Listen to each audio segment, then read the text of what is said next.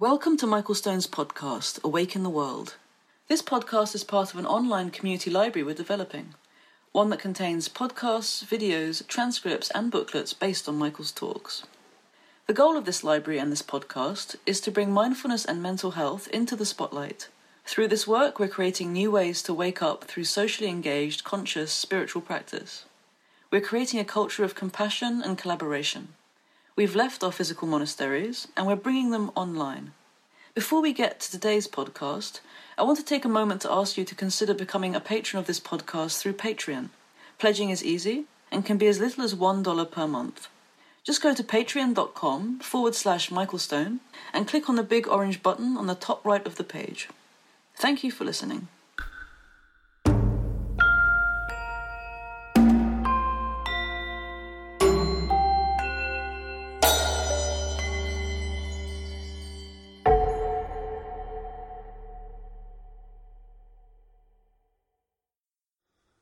Evening. It's a little overwhelming seeing so many familiar faces all at once. Um, so, w- welcome back from summer break. I feel like I want to just take 10 minutes with each one of you, check in, um, which is not possible.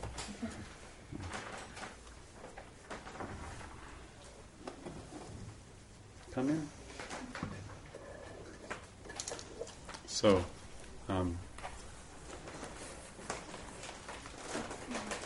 it's September, it's another semester. And um, I, I, was thinking, just as the, the sitting was ending, how um, maybe the, the theme that we should uh, focus on, because this is a little like going back to school, is um, uh, being students. How, do we be good students? Is everybody comfortable? How do we how do we teach ourselves uh, to be teachable?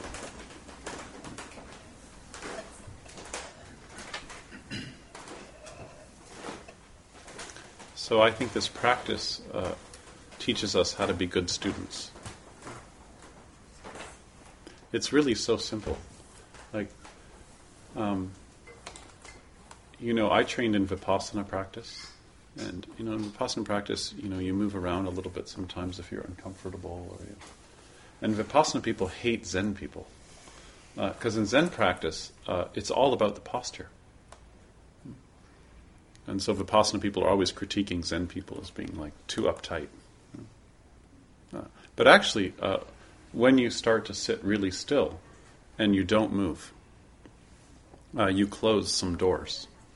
And when you close some doors, like the escape doors, um, other doors open that maybe you didn't expect. And if you just treat that as a really simple practice, I'm going to sit completely still for 30 minutes. And when I bow, I'm going to really bow with my whole heart. When you offer incense, I'm going to offer incense with my whole heart. When I play with my son, I'm going to play with him with everything. And if I'm trying to play with him and I'm jet lagged, as it was today, then I play with him with my jet lag full combustion.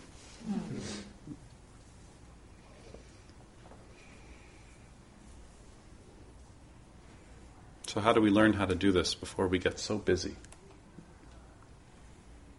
The Heart Sutra says no coming, no going, no increase, no decrease. All dharmas are empty. If you sit still, uh, you'll see that. You'll sit still, and right in the middle of sitting still, uh, there's no stillness. It's just your life.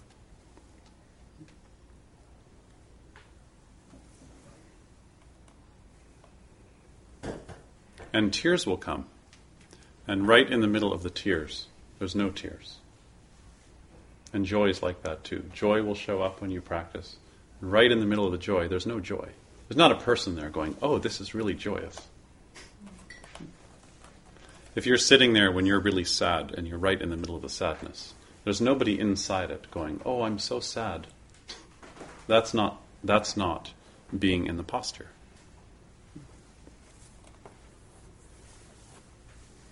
And September comes, and busyness comes. And right in the middle of the busyness, there's no busyness. Do you know that feeling when you're busy and you're saying to yourself, I'm so busy. Why am I so busy? And then you're all stressed out. Or you can be busy and you're just busy. It's no problem.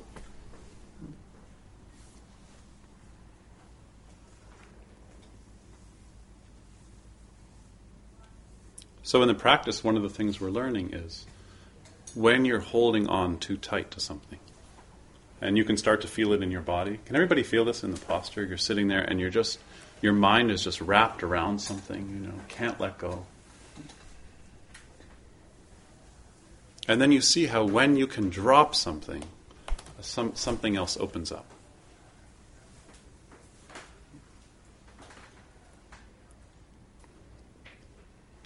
Uh, people love to philosophize about impermanence. You know, everything's changing all the time.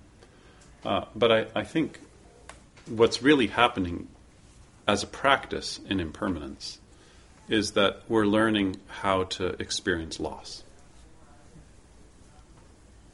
Not just that things change, that's conceptual. Oh, it's changing. But actually, how to feel a loss of something. So I think the popularity of this term mindfulness should be replaced with just the term mourning. Because if you start to get a sense of what mindfulness feels like, um, it's actually a practice of learning how to be with the falling away of our moment to moment experience. And there's, in the Christian tradition, this is called mercy, which I like a lot. T- tender mercy. It's so natural. So just when you're sitting, for your attention to just harmonize, for your body, your body is intelligence, and for it to just harmonize with what's happening, and then feel the loss of what's happening. It's not heavy. It's quite light, actually.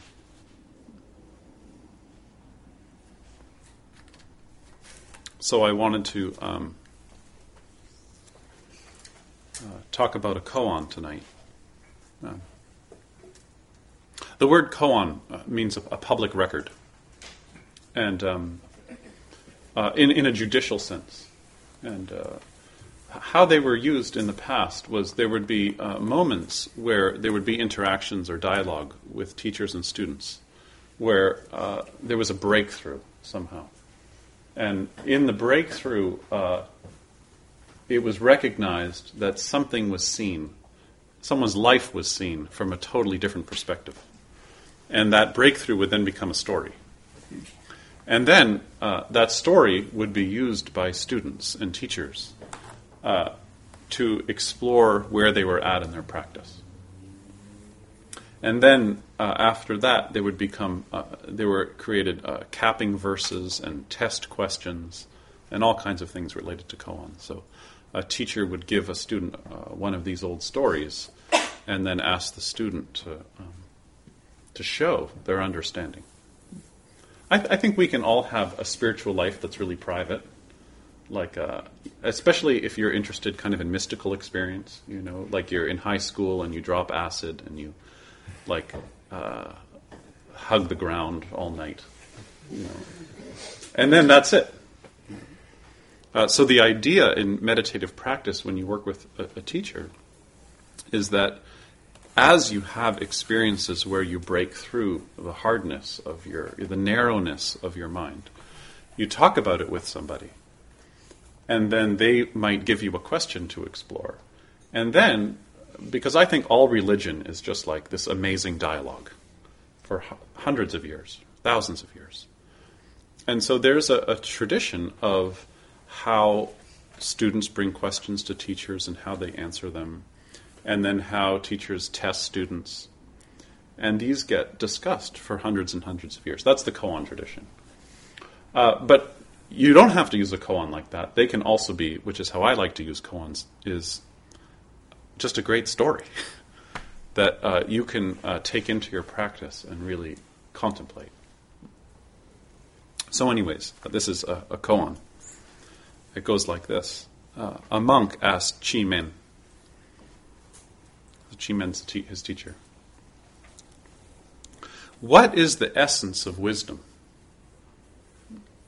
It's such a straightforward question. What is the essence of wisdom? The word in Sanskrit is prajna. What is the essence of wisdom? And uh, Chimen says, Oyster swallows the bright moon. Oyster swallows the bright moon. Can you picture this? So, this is an illusion. You need to know the Chinese folklore behind the story, but uh, the illusion is um, in Chinese folk mythology, the way pearls are created is that oysters swim up to the surface of the ocean in the middle of the night on the full moon, and they open up, and they swallow the moonlight, and that's how they get. That's how they grow a pearl. Isn't that nice? Can you picture that? No one's around. You know, the fishermen are sleeping. The oysters come up to the surface of the ocean in the night. Has anyone here ever been on the ocean at nighttime? In a boat? under a full moon. It's an amazing thing. And uh, they swallow the moon. And so a pearl is that a little moon. So um, a monk asks, What's the essence of wisdom? Oyster swallows the bright moon. Oysters have such a hard shell. Do you know this about yourself? I think it's one of the hardest things about uh, meditating is that we can have such good ideas about ourselves and how sophisticated we are and how, how good we are with this and that. I remember that when I used to teach psychologists a lot. They had such such well trained understanding of how the mind works, and then you'd get them in a room to sit still, and no ability to work with the mind. to understand the mind, yes, and we all need that. It's so important. But actually, just understanding your mind can be a thin film that kind of gets in the way, actually, of really experiencing what's there. Because we're a, little bit of a distance. That's also the hard shell that we make. Protect ourselves. And at night, it opens. I've been in, in, in, BC for a month with my family, and uh, we were moving around a lot, and I got a little bit of insomnia. Does anybody here have insomnia ever? Yeah. It, I haven't had insomnia for a long time, and uh, so I was really feeling rough. And we were staying at um, Peter Levitt's house, uh, Zen teacher, who, who, many of you know, and great poet. And um, so I went in one morning, and he said, "Oh, you look a wreck." And I said, Oh, I'm not sleeping. I have insomnia. And he says, Oh, it's not insomnia, it's gratitude. And I said, What do you mean it's gratitude? He said, The best things happen at nighttime. Isn't that true sometimes? Does anybody have this experience where you wake up in the morning and you've had a dream and you don't really remember exactly what the dream is, but it shifted something? So he kept saying this to me every day. All the best things happen at night. All the best things happen in the darkness.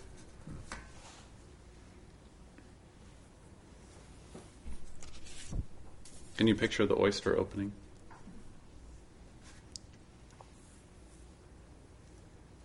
That hard exterior of separateness. Or another way to think about it is when we're like an oyster, and we're underground and we're not uh, letting anything new in. And that's what I meant about being a good student. Being a good student isn't like obeying, like, oh, yes. I spent some time this summer uh, talking with a friend who runs Pema Chödrön's organization. And he said, Do you know why she's so successful? And my first thought was, you know, she just has such a nice face. and he said the reason why she's so successful is because she positions herself as a student, not as a spiritual teacher. And any of you who read her books, you know this. She doesn't come off like, I'm going to teach you the way. She comes across as a mess, like you and me. I have this theory that there's two kinds of teachers. There's teachers who are masterful, and when you study with them, you feel like, if I study with them, I will be like that. I'll be masterful. And then there's teachers who are a mess. And you have this feeling when you're with them oh, they're a mess. so I can be a mess.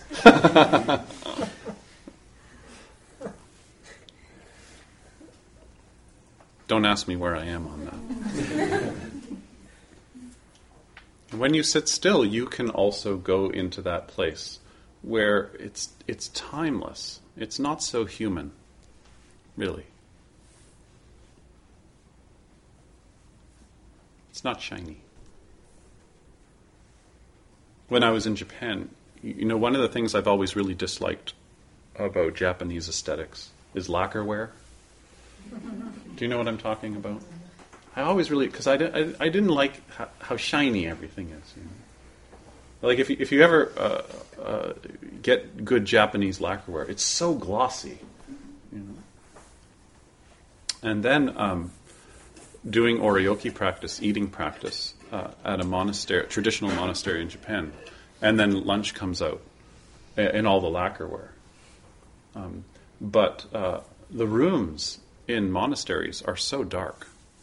And in a Japanese traditional house, the, it's very dark. I mean, now it's changed with electricity and everything.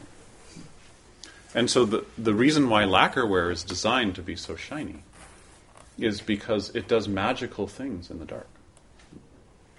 Like you pick up the bowl in the dark, and it's not glossy. Just the right amount of light hits it. and like priest robes. You know, they're, nowadays there's electricity and they're so gold and they're gaudy to look at. But if you can picture what gold does, does anybody here have a gold sequin something? Ian? Yeah. And when you're in a really dark room, gold is amazing. But think of all the old gold Buddhas. You know, they'd be wood with the, all the gold leaf on them, right? And now, when you put them under a bright light, it's a bit cheesy.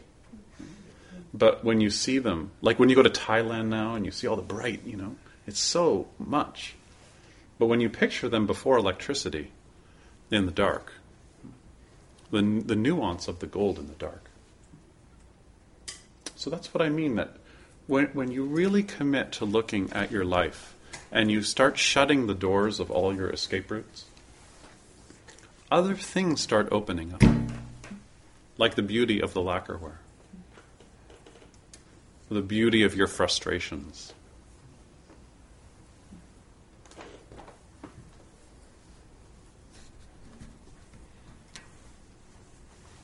This koan goes on. Uh, the monk asked Chimen, What is the essence of wisdom? Oh, I should say something about Chimen. Um, I don't remember the whole story, but something like when when he was young and he was studying, he had a really deep experience asking a question to a teacher about what's before language. Something like that.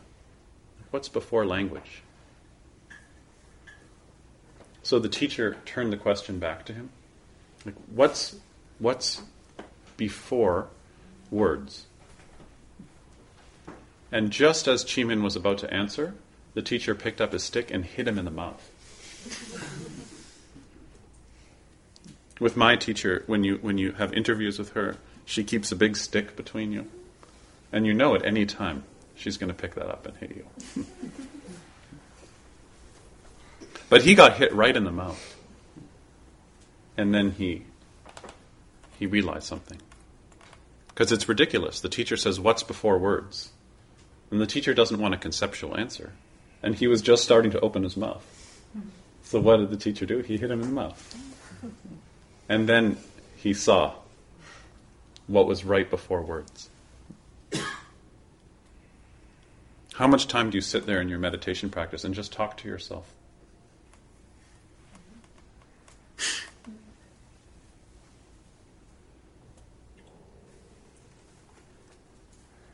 So the, the koan goes on. Then Chimen said to him, Oysters, oyster swallows the bright moon.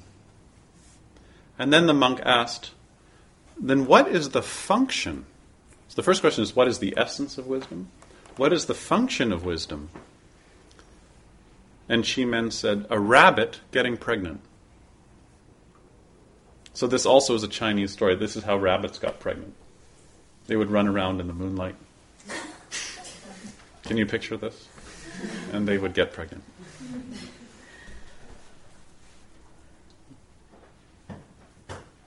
So, uh, the functioning of wisdom is um, to swell up, to be filled with something. And that forces you to act. You can't be pregnant without the acting. Acting sick or whatever. But the, the word prajna is very interesting. This word wisdom is very interesting. It, it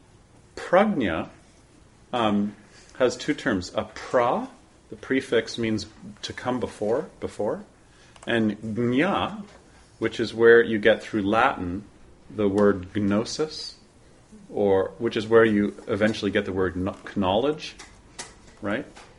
Um, so, so prajna which is what we translate as wisdom, actually etymologically is uh, the, the knowing before knowing. Like there's the knowing, which is someone asks you a question, you open your mouth.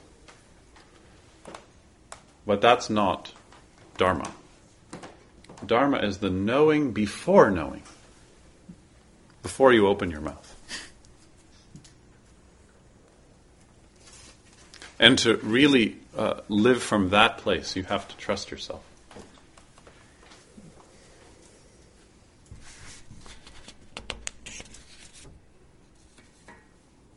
Now, all that is the warm up koan. The real koan is how are you going to practice being a student in your life? And then, how are you going to express it? So your practice is not private. It's so important.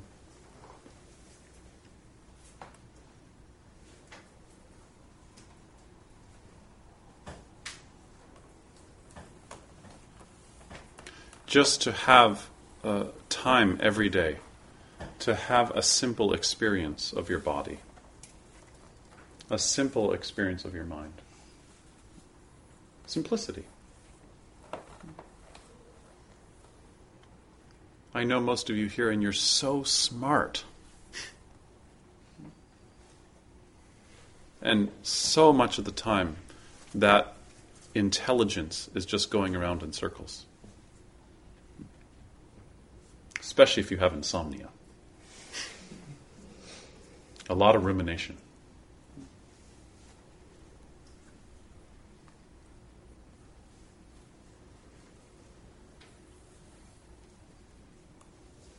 And then also to do this in your daily life externally, which is to live simply, not so complicated.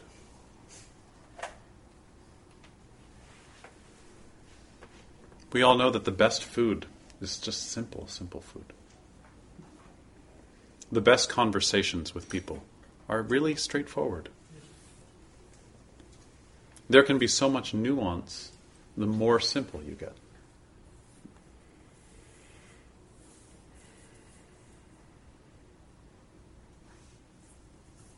And the heart of this practice is really to put an end to consumerism. The need to consume so much. I don't know how many of you are watching what's happening in Fukushima, but things are getting worse every week. When I was there and I interviewed scientists and um, academics, everyone said the same thing. You know, all the technology that we can invent to replace nuclear power, whether it's solar or wind, none of it will work unless we consume less energy we have to consume less. But the thing is, is that our communities have been uh, are atrophying, atrophying, atrophying. I like atrophying. Um,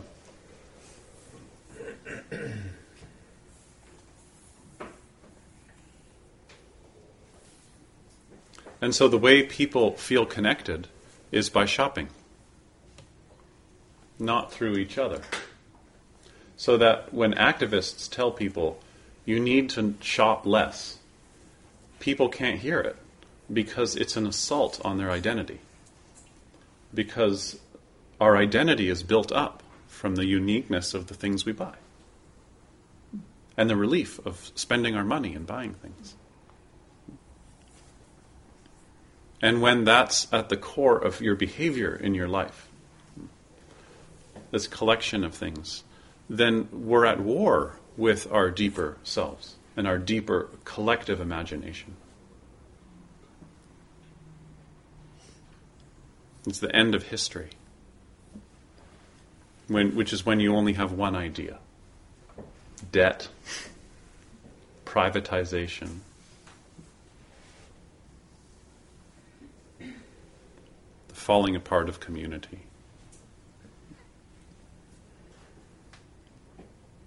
And the answer is in all of our behavior.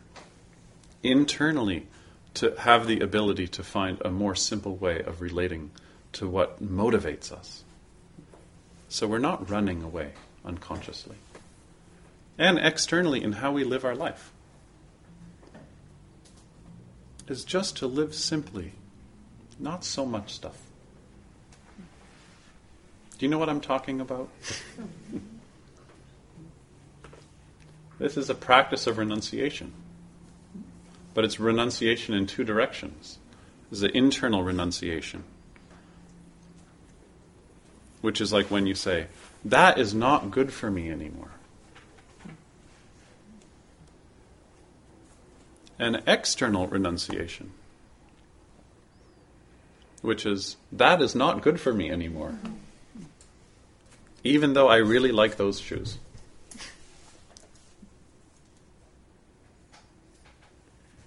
And maybe we have to do this with people also.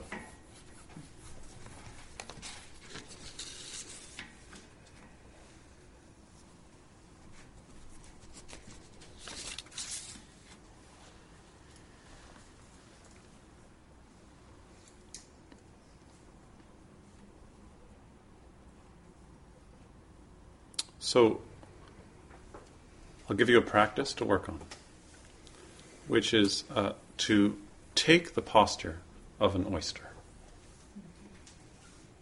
right at the surface of the ocean. Can you picture this? In your, can you feel it in your body? So, oysters come to the surface of the ocean, moon is full. So, when you sit, take the posture of the oyster. You have a shell. We all have a shell.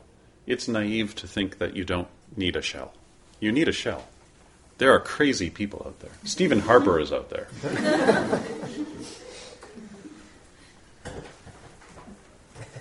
and also, you have some grit. You have some grit.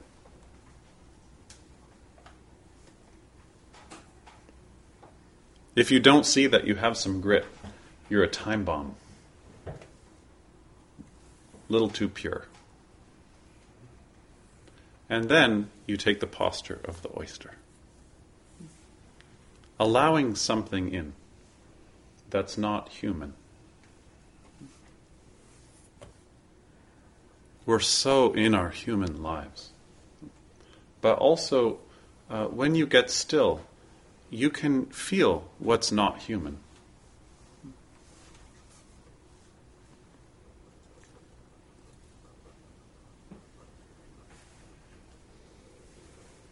Trees.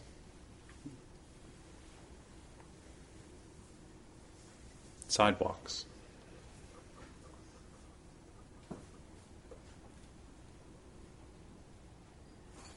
So I think it takes a lot of courage to sustain the posture of an oyster. A little imagination, too. Um, I want to end tonight with a poem, but the poem has nothing to do with anything I talked about.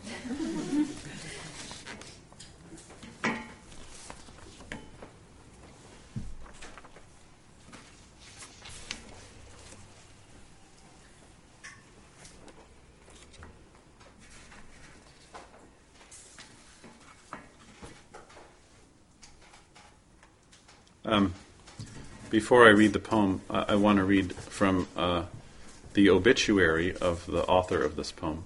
Some of you might know that Seamus Heaney died last week. Um, so uh, when I was young, uh, after Allen Ginsberg, Seamus Heaney was uh, my hero. Um, another poet named Tom Sleigh wrote wrote an obituary, and there's just this one kind of section here that I really loved. He said. Um, he's talking about visiting Seamus Heaney in his little uh, cottage in Ireland. He said, uh, Seamus and I drove out to his cottage in Glanmore. We established a routine. He would go upstairs in his study, work away at translating a translation that began one of his most beautiful books at the time, Seeing Things, about the death of his father. And I would be downstairs trying to scribble what I could, but aware of Seamus upstairs muttering to himself a little as he composed. The cottage was very basic and very old a slate roof, clinking latch, and it projected its own numen.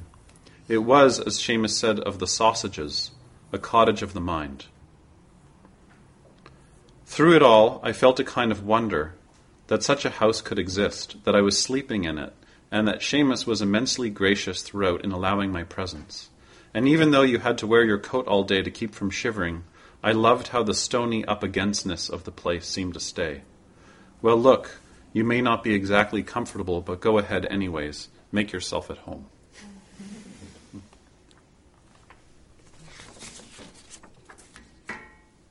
Um, when you were a kid, did you ever turn a bicycle upside down and turn the wheels around? Uh, and like, it's really a profound thing. Uh, here's his poem about that. The first grip I ever got on things was when I learned the art of pedaling by hand a bike turned upside down and drove its back wheel preternaturally fast. I loved the disappearance of the spokes the way the space between the hub and the rim hummed with transparency. If you threw a potato into it, the hooped air spun mush and drizzle back into your face. If you touched it with a straw, the straw frittered. Something about the way those pedal treads worked very palpably at first against you, and then began to sweep your hand ahead into a new momentum. All that entered me like an access of free power, as if belief caught up and spun the objects of belief in an orbit coterminous with longing.